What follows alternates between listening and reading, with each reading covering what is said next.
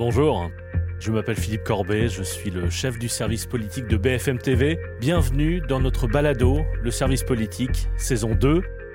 Nous sommes de retour après quelques semaines d'absence et de repos bien mérité de nos reporters après une année politique riche, la présidentielle, législative, la guerre en Europe, l'inflation dans toutes les têtes, dont nous parlions d'ailleurs déjà dans notre premier numéro à la rentrée 2021, c'est-à-dire il y a près d'un an.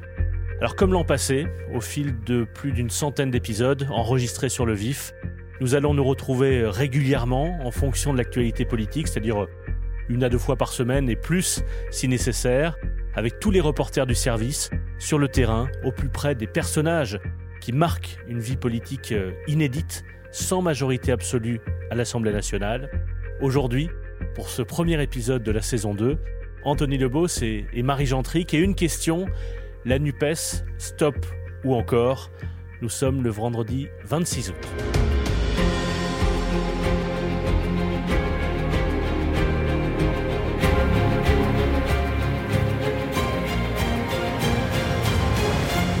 Salut à tous les deux.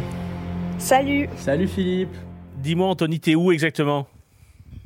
Alors là, je suis encore euh, à Valence, à l'hôtel. Je sors d'une petite séance de sport. Et puis dans une heure, on va prendre la direction de Châteauneuf-sur-Isère pour aller euh, continuer de suivre les, universités d'été de LFI qui ont commencé hier. Grosse journée aujourd'hui parce qu'il y aura deux ministres notamment qui vont euh, se confronter aux, aux insoumis, Marlène Schiappa et, et, Clément Beaune. Et puis demain, ce sera ce sera, Rachida ce Dati. ce sera Olivia Grégoire. Voilà. Et Olivia Grégoire, absolument. Rachida Dati qui n'est pas ministre, mais qui sera une personnalité importante absolument. aux journées d'été des, des, Insoumis. On va parler de tout ça. Ouais. Euh, désolé d'avoir interrompu ta séance de, de sport. Euh, et toi, Marie, tu es où exactement? Euh, moi, je suis à l'hôtel, pareil, à Grenoble, pour le coup, pour les universités d'été d'Europe Écologie Les Verts. Nous, la très grosse journée, c'était hier. Ça s'est terminé par Ouais. une séance plénière qui a duré jusqu'à 23 heures avec Yannick Jadot, Oula. Manon Aubry notamment qui s'exprimaient. Et aujourd'hui, ça devrait être Manon un peu Aubry plus qui est- tranquille pour le qui est députée européenne insoumise, donc euh, qui était Oui. invitée aux, aux journées d'été des Verts. On va, on va parler de, de tout ça. Euh, Dis-moi, Anthony, avant qu'on parle sérieusement de, de, de, Ouais. de ce qui se passe chez les Insoumis, puisque il faut le dire, les auditeurs de ce balado, le service politique, connaissent ta voix, puisqu'on t'a entendu dans de nombreux épisodes, mais euh, à partir de cette rentrée, tu suis désormais euh, la gauche, la NUPES, euh, ce qui n'était pas le cas pendant la campagne présidentielle, donc c'est ton nouveau champ d'exploration. Et j'ai noté Absolument. Dis-moi, est-ce que c'est parce que tu suis désormais euh, et que la NUPES et que tu es à l'université d'été des Insoumis que tu ne portes plus de cravate quand tu fais des directs sur BFM TV Je, je savais que tu allais me poser cette question, cher Philippe. J'ai vu, j'ai vu tes Alors, la- directs la- toute la la semaine, tu raison n'avais est- pas de cravate. La raison est tout autre, hein. c'est juste qu'il fait 34 degrés et euh, je sais plus qui, je crois que c'était Olivier Véran qui disait ça d'ailleurs. Il disait porter une cravate c'est euh, 2 degrés de plus dans le ressenti euh, euh, corporel. Donc j'ai décidé de l'enlever pour Et mon bien, pour éviter d'avoir quelques gouttes de transpiration à l'antenne. Donc c'est surtout pour ça. Bon, d'accord, très bien. Plus, plus sérieusement, c'est évidemment très attendu, ce- ce- ces universités d'été de, des différents partis de la France insoumise, pardon, de la NUPES qui se déroulent en même temps, puisque on va parler euh, Mhm. des insoumis et des verts particulièrement où vous vous trouvez, mais euh, les, les socialistes se retrouvent à Blois, les communistes se retrouvent euh, également ce week-end en Alsace. À Strasbourg. à Strasbourg. La question qui se pose et qu'on va se poser, c'est est-ce que la NUPES, qui a été un accord électoral qui a connu un succès euh, dont on a parlé dans, dans de précédents épisodes, un succès à la fois euh, puisqu'il a permis de faire élire euh, davantage de députés de gauche que lors, lors de la précédente législative, mais qui n'a pas permis de porter Jean-Luc Mélenchon à Matignon? Comme le souhaitaient Mm. euh, les, euh, les, les entrepreneurs, les, les architectes de cette NUPES. Euh, Est-ce que cette NUPES a vocation à exister, va continuer à exister comme organisation politique au-delà de ces législatives, au-delà de ces premières semaines à l'Assemblée nationale? Est-ce qu'en cette rentrée, la NUPES va passer dans une autre dimension? Ou bien est-ce qu'on voit les premiers signes d'un effilochage de ce qui peut-être restera d'abord comme un accord électoral. Donc c'est une des questions qu'on se pose dans cette rentrée et qu'on va évoquer dans, cette, euh, dans cet épisode. Euh, Qu'est-ce qui t'a frappé toi, Anthony, depuis que tu es arrivé, euh, depuis que tu es arrivé à l'université de la France Insoumise? Tu as vu un certain nombre d'acteurs du parti et notamment Jean-Luc Mélenchon qu'on n'a pas beaucoup, qu'on a entendu mais qu'on n'a pas forcément beaucoup vu cet été. Oui, qui est resté d'ailleurs muet, muet un peu cet été, si ce n'est avec ses, ses notes de blog qui, a, euh, qui ont enflammé un peu le, le- débat au sein de la NUPES. Mais moi, ce qui m'a frappé, c'est qu'officiellement, tout va bien. dans les interviews qu'on fait en on, caméra, micro ouvert, tout va bien. En revanche, quand on discute un petit peu avec les, les insoumis, avec les jeunes insoumis aussi, on aime bien ricaner parfois euh, du manque de mobilisation aux universités d'été, euh, des écolos. On aime bien ricaner aussi parfois euh, des petites phrases, des petites piques des écolos. Mais certains disent, mais ça sert à rien de dire ça puisqu'ils nous doivent quelque chose. Ils nous doivent les sièges de députés. C'est grâce à la campagne de Jean-Luc Mélenchon que cette NUPES a pu être créée. C'est grâce à nous qu'ils ont réussi à avoir une voix à l'Assemblée nationale. on sent bien qu'ils essaient de, quand même de créer une sorte de, système de, de vassalisation euh, qui était peut-être moins clair au début de la NUPES, qui est plus clair maintenant dans cette rentrée, avec cette démonstration de force, particulièrement ici à, à Châteauneuf-sur-Isère, où ils veulent montrer que c'est eux qui leadent en fait la NUPES. Et euh, d'ailleurs, hier, je discutais avec une, une députée insoumise euh, plutôt éminente qui me parlait de, de, ces enjeux, notamment sur les européennes 2024. Parce qu'on voit bien que certains du côté du PCF et certains du côté des écolos disent non à une alliance, on veut garder notre singularité, on veut garder notre autonomie. Mais cette députée insoumise me disait, mais en fait, ils disent non pour dire oui, mais avec des conditions plus tard pour lancer les négociations. Ce ne sont juste que des postures. Donc à voir, est-ce que la lune de miel est terminée? On n'en sait rien. Euh, euh, officiellement, tout va bien, mais certains disent, mais après la lune de miel, il y a, il y a, quand même un mariage derrière. Est-ce que 2024, ça pourrait marcher? Oui, ça c'est sûr pour les insoumis, mais il y a quand même des petites fissures qui, qui ont été créées cet été avec des postures différentes, avec des oppositions de style aussi c'est une force pour les insoumis, mais pas sûr que ça convienne aux, écolos et, à d'autres. Pour ceux qui nous écoutent, évidemment, on est loin de 2024 et des, et des européennes, mais, néanmoins, cette question-là, cette perspective-là est importante parce que ce sont les, prochaines élections, et d'ailleurs les, euh, les, seules élections importantes qui marqueront euh, l'essentiel de ce quinquennat. Euh, on sait aussi que les européennes euh, sont un scrutin qui favorise, dont le mode de scrutin favorise plutôt les, les écolos qui avaient réussi euh, une performance en, 2019 puisqu'ils étaient arrivés troisième derrière les macronistes et, les, et, le Rassemblement national, mais avaient mis à distance et le Parti socialiste et les républicains. Et donc il y a un enjeu important pour les Verts autour de, des européennes, sans même parler évidemment des convictions européennes très, même j'allais dire radicalement différentes entre les Verts qui sont, dont certains d'entre eux sont vraiment fédéralistes et euh, les insoumis qui sont, euh, pour certains d'entre eux, anti-européens, en tout cas très critiques sur le fonctionnement de, de l'Union européenne. Euh, toi, Marie, que, quels échos tu as eu, non pas seulement sur la question des européennes, parce que c'est assez loin, mais sur ce risque ou cette tentative de vassalisation, comme disait, comme évoquait Anthony Lebos? Est-ce que c'est quelque chose dont on parle beaucoup aux universités d'été des, des écolos à Grenoble, où tu es? Alors déjà sur la question des européennes, euh, moi j'ai pas mal discuté avec euh, Julien Bayou, avec Yannick Jadot et avec Marine Tondelier qui est celle qui a organisé les universités d'été euh, écologistes. Et elle m'a dit... et qui est candidate pour prendre la tête du parti? Oui, euh, bah pas encore officiellement. Elle refuse pas officiellement, mais qui le sera, qui le sera. Oui, qui le sera. Et, euh, et elle nous dit euh, non, mais en fait cette question de liste européenne, qui est-ce qui vous en parle? Ce sont uniquement les insoumis. Il n'en a absolument jamais été question, même pendant les négociations qui avaient lieu là au début de l'été en juin, il me semble que c'était, oui avant les législatives, mai juin. elle me dit ça n'a jamais été sur la table quoi. Ils n'ont jamais osé. Elle m'a dit ils n'ont jamais osé nous parler de ça, donc c'est complètement hors de question et ça n'aura pas lieu. Donc en tout cas, chez les écologistes, euh, l'idée c'est vraiment qu'il n'y aura euh, pas de liste commune pour les européennes. Après, en ce qui concerne la vassalisation, euh, nous, quand on parle de ça avec eux, ils évitent un petit peu la question. Ce qu'ils aiment beaucoup dire, c'est que il n'y a jamais eu de pacte Nupes, qu'il n'y a pas de fusion ni d'alignement, mais que c'est vraiment une coalition et qu'il faut cultiver sa singularité. Donc, ils disent pas clairement qu'il y a une crame de vassalisation, mais ils disent clairement que c'est pas un alignement et qui vont continuer à cultiver, comme ils disent, cette singularité. On a quand même vu, et puisque tu, évoquais Julien Et tu as pu parler avec lui, et c'est mon cas aussi, j'ai pu parler avec lui ces derniers jours, euh, Anthony l'évoquait, euh, Jean-Luc Mélenchon s'est exprimé notamment sur son blog au fil de l'été. Il y a eu euh, plusieurs sujets de je dirais pas de tension, mais où on a senti des nuances assez fortes entre les, les écolos et les insoumis, notamment un sujet où il y a vraiment un affrontement à distance, c'est sur Taïwan. Alors on ne va pas revenir sur, euh, sur ce qui s'est passé, la visite de Nancy Pelosi, la, présidente de la Chambre des représentants euh, à, Taïwan. Mais on, a bien vu que Jean-Luc Mélenchon a réagi de façon très ferme en défendant, euh, comme il l'a fait dans le passé, une position que certains trouvent pro-chinoise, en tout cas très anti-américaine.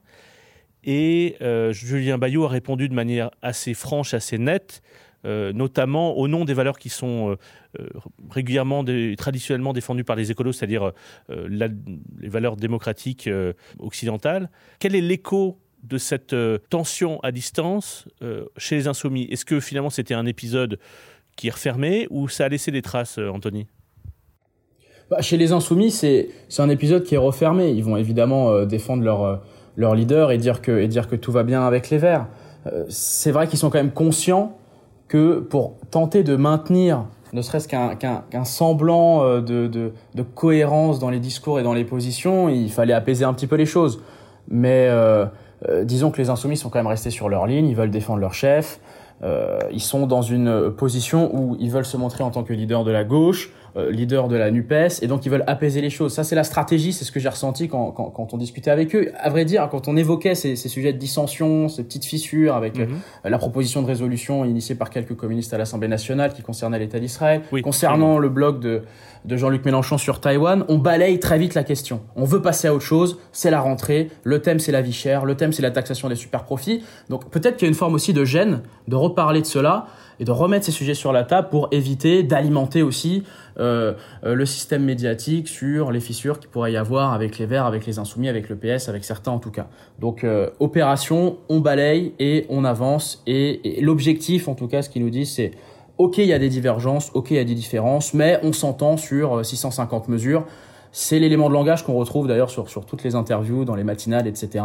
Et euh, il parle beaucoup évidemment de cette rentrée euh, à l'Assemblée nationale en octobre, de cette grande marche, etc. Donc on balaye ces sujets-là et on se concentre sur la rentrée. Ça, c'est le discours officiel. Euh, Marie, il y, a aussi... vas-y, vas-y, je t'écoute. Non, bah, j'allais dire, chez les écolos, on le balaye beaucoup moins. moi, il y a quelque chose qui m'a beaucoup marqué, c'était hier soir. Donc, c'était une table ronde à laquelle il y avait Yannick Jadot, l'eurodéputé insoumise Manon Aubry, il y avait aussi également quelques socialistes. Il faisait très très chaud. Il y a beaucoup de militants écologistes qui ont commencé à, à quitter l'amphithéâtre parce qu'il faisait très chaud, ça s'éternisait, les prises de parole étaient parfois assez longues. Et tout à la fin de la table ronde, on a euh, Yannick Jadot, qui est souvent assez réservé, qui parle pas tant que ça, qui met un gros coup de pied dans la fourmilière euh, et qui commence à, euh, à à dire à demi-mot que les euh, positions euh, internationales de la France insoumise ne sont tout simplement pas compatibles avec celles euh, des écologistes. Alors il le dit pas aussi clairement, mais il dénonce la politique chinoise, il dénonce les nationalismes complaisants, il regarde Manon Aubry en lui disant que la coopérative Huawei, donc qui est chinoise, n'est pas forcément en adéquation avec la démocratie. Donc là, on a senti en fait que Yannick Jadot voulait clairement marquer une différence sur le point de vue international notamment la relation euh, avec la Chine. Et ça, ça m'a marqué parce que tout au long de la journée, je dirais pas comme Anthony que chez nous les écologistes, enfin chez nous, que les écologistes essaient de, de, balayer ça, euh, mais quand on leur parle, ils essaient un petit peu de minimiser. Et pour le coup, on a senti qu'Yannick Jadot, c'était la dernière prise de parole de la table ronde, bah, il voulait quand même mettre un point d'honneur à dire que sur ça, il y avait un gros désaccord. Et donc, il n'y a pas eu de réponse de Manon Aubry d'ailleurs, juste après ça Non, non, Manon Aubry d'ailleurs, quand il lui a fait le pic sur Huawei, il l'a clairement euh, regardé. Ils étaient assis en ligne en fait. C'était, ça s'appelle une table ronde, hmm. ils étaient assis en ligne. Euh, il l'a regardé et Manon, euh, Manon Aubry n'a pas levé la tête. Elle avait la, le visage rivé sur, sur ses feuilles. Elle a rien répondu. Moi, j'ai discuté un peu avec elle à la fin de la, de la table ronde et elle m'a dit que ça la surprenait pas parce que ces divergences, il les connaissait depuis toujours et qu'elles avaient été écrites noir sur blanc lors des négociations. Donc, comme tu disais, pour le coup, elle a balayé clairement Ils sont tous les deux eurodéputés, ils siègent dans deux groupes euh, euh, au, Parlement européen, deux groupes euh, au Parlement européen qui ne sont souvent pas d'accord euh, sur des questions internationales et sur des questions euh, structurantes de, l'Union européenne. Juste une petite parenthèse, puisque tu parles de Yannick Jadot, euh, il y a un an, les, universités des écolos avaient marqué un temps fort de la primaire des écolos pour désigner le candidat à la présidentielle. C'est là où on avait vu finalement Yannick Jadot et Sandrine Rousseau se, se détacher. Ce sont deux personnalités qui se sont fait connaître des Français au cours de cette année présidentielle. Yannick Jadot, il va comment depuis son élection, puisque tu l'as vu, et Sandrine Rousseau, qui euh, vraiment est une des figures les plus marquantes euh, de la NUPES, figure écolo. Euh, elle sort un livre, je crois, dans cette rentrée. comment est-ce que tu as pu les observer dans cette, avec les militants? Alors, Sandrine Rousseau, très discrète. pour tout, tout dire, je ne ah l'ai même pas croisée hier, ce qui est assez étrange parce que pour beaucoup, ils ont fait des points presse avec nous, on les a vus se balader. Sandrine Rousseau, je ne l'ai pas croisée hier. Voilà. Je l'ai même pas aperçu. Certains diront que c'est étonnant, puisqu'on la voit euh. beaucoup, beaucoup, beaucoup depuis, euh, depuis les législatives. Elle a été très présente lors des débats pouvoir d'achat à l'Assemblée. Oui, oui, oui, elle était, elle était très très présente et c'est pour ça que j'étais surprise de, bah, de pas du tout la voir. Je sais qu'elle a animé un atelier, mais euh, il y avait énormément de, de points presse. Bah, Yannick Jadot, Julien Bayou, de Cyrielle Châtelain, qui est présidente, coprésidente avec Julien Bayou à l'Assemblée nationale.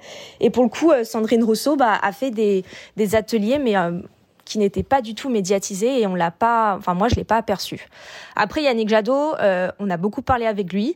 Il nous a dit qu'il pensait encore à sa défaite à la à la présidentielle. Euh, pour l'instant, il nous dit euh, j'ai pris une première injection, donc c'était sa première candidature. Je vais voir si j'en prends une deuxième ou pas parce que c'était quand même assez violent ce que j'ai vécu. Parce qu'il parle déjà de 2027. Il pense déjà à 2027. Ouais, 2027. Quelqu'un lui a posé la question. Il a dit ni oui ni non. Il a dit c'est une machine assez violente, donc euh, pour l'instant, je veux pas répondre tout de suite, mais il a pas, il a pas clairement fermé la porte. Ça risquerait de faire plaisir aux insoumis, ça, d'entendre que quelqu'un chez les Verts pense déjà à 2027. Oui, eh, Anthony, Anthony, c'est évidemment aussi une question qui se pose chez les, chez les insoumis. Euh, non pas forcément. D'ailleurs, la question est moins qui sera candidat que est-ce que euh, Jean-Luc Mélenchon remplira ou il faudra trouver un successeur ou, ou quelqu'un qui, un homme ou une femme qui pourra lui succéder. C'est quand même une question qui est sous-jacente dans cette rentrée euh, chez les Insoumis. Quand tu étais avec Jean-Luc Mélenchon l'autre jour, est-ce que tu as senti quelqu'un il a, il a utilisé cette formule, je crois, parce que tu, on jouait en direct cette interview, ton interview avec Jean-Luc Mélenchon, euh, et il a dit Je suis en retrait, mais pas en retraite. Voilà, c'est ça. Il y a eu cette formule-là pendant l'interview en retrait, mais pas à la retraite, euh, que, que, que, je me suis permise d'ailleurs de, de répéter aux députés insoumis que je croisais pendant ces universités d'été. Et d'ailleurs, il y a une députée insoumise qui me disait, on part du principe que Jean-Luc Mélenchon, ce ne sera pas lui notre candidat en 2027. Il faut préparer le combat de la prochaine élection. Donc, on a l'impression que déjà au sein même de LFI, il faut savoir pour contextualiser aussi un petit peu la chose que euh, il y a un processus de restructuration du parti qui est en marche. Il y a eu euh, dans une note de blog Clémentine Autain, députée insoumise, qui a dit il faut un petit peu refonder la structuration du parti, avoir une direction un petit peu plus collégiale, etc. Tout cela se met en lien évidemment aussi avec la quête de 2027 parce que Clémentine Autain le dit très clairement d'ailleurs. Pour gagner, il faut restructurer le mouvement. Et hier, cette députée insoumise avec qui je parlais me disait Jean-Luc Mélenchon part du principe que ce ne sera plus lui en 2027. Bien sûr, il est en retrait, mais pas à la retraite. Il sera toujours là pour nous regarder, pour nous aider, mais il faut faire émerger une figure. Mais est-ce que ce sera une figure qui sera propre euh, au parti euh, de la France insoumise ou bien est-ce que ce sera une figure qui va ressortir de cette coalition de la NUPES? Donc il y a, aussi toute cette question-là, il y a beaucoup de flou, ils sont dans le flou, faut être très clair les insoumis sur cette question parce que c'est encore beaucoup trop loin pour eux 2027, euh, mais ils y pensent dans un coin de leur tête. Et Jean-Luc Mélenchon pourrait aussi avoir un rôle d'ailleurs pour essayer de désigner ou pas son, son successeur, son héritier, à voir comment cela se passera. Mais nul doute que la petite sortie, je pense, de Yannick Jadot, dont tu viens de révéler, Marie, sur, sur 2027, le ni oui ni non, ça va pas faire plaisir aux insoumis parce que je pense qu'ils partent plutôt du principe d'une candidature commune quand ils voient qu'effectivement, avec la NUPES aux législatives, ils ont pu faire un score euh, assez haut. Et moi, j'ai noté au mois de juillet, à la fois dans la couverture euh, et dans le suivi qu'on a fait euh, avec tout le service de, des débats à l'Assemblée nationale sur le pouvoir d'achat, et aussi parce que je l'ai interviewé un matin sur BFM et RMC, la petite musique que fait entendre François Ruffin, député de la Somme, qui est à la fois élu avec des tickets insoumises et en même temps est un, un électron, non pas un électron libre, mais une figure un petit peu en marge du parti, de l'organisation, qui n'est pas dans l'entourage proche de Jean-Luc Mélenchon, il fait entendre une musique différente et notamment la nécessité de parler, de s'adresser à un électorat qui a manqué à Jean-Luc Mélenchon à la fois à la présidentielle et aux législatives, c'est-à-dire un électorat plus rural, un électorat euh, euh, en tout cas moins urbain, peut-être aussi un peu plus âgé, puisqu'il y a eu de très bons scores chez, chez les jeunes, mais, mais beaucoup moins chez les quinquas ou, ou, les seniors. Euh, et, et c'était très frappant de l'entendre sur une tonalité assez différente, notamment sur les questions de pouvoir d'achat. François Ruffin cet été. Bon, on aura l'occasion de reparler de tout ça dans les prochains oh épisodes. je vais vous laisser. Toi, reprends ta séance de sport, Anthony? Bah, j'ai terminé, en l'occurrence. bon, très bien. Là, bah, j'ai une autre séance de sport que je vais pouvoir regarder cette fois. Ce sera les, les, débats. les matchs de boxe ah. entre les insoumis et, et, les membres du gouvernement. Bon, d'accord. Ça, ça va être très sympa à suivre. Très bien. Tu nous feras vivre ça tout à l'heure sur, euh, sur BFM TV. Et puis, bonne journée à toi, Marie, à Grenoble. Salut. Merci beaucoup. Merci. Salut. Salut Philippe. Salut Marie. Bonne journée. Salut.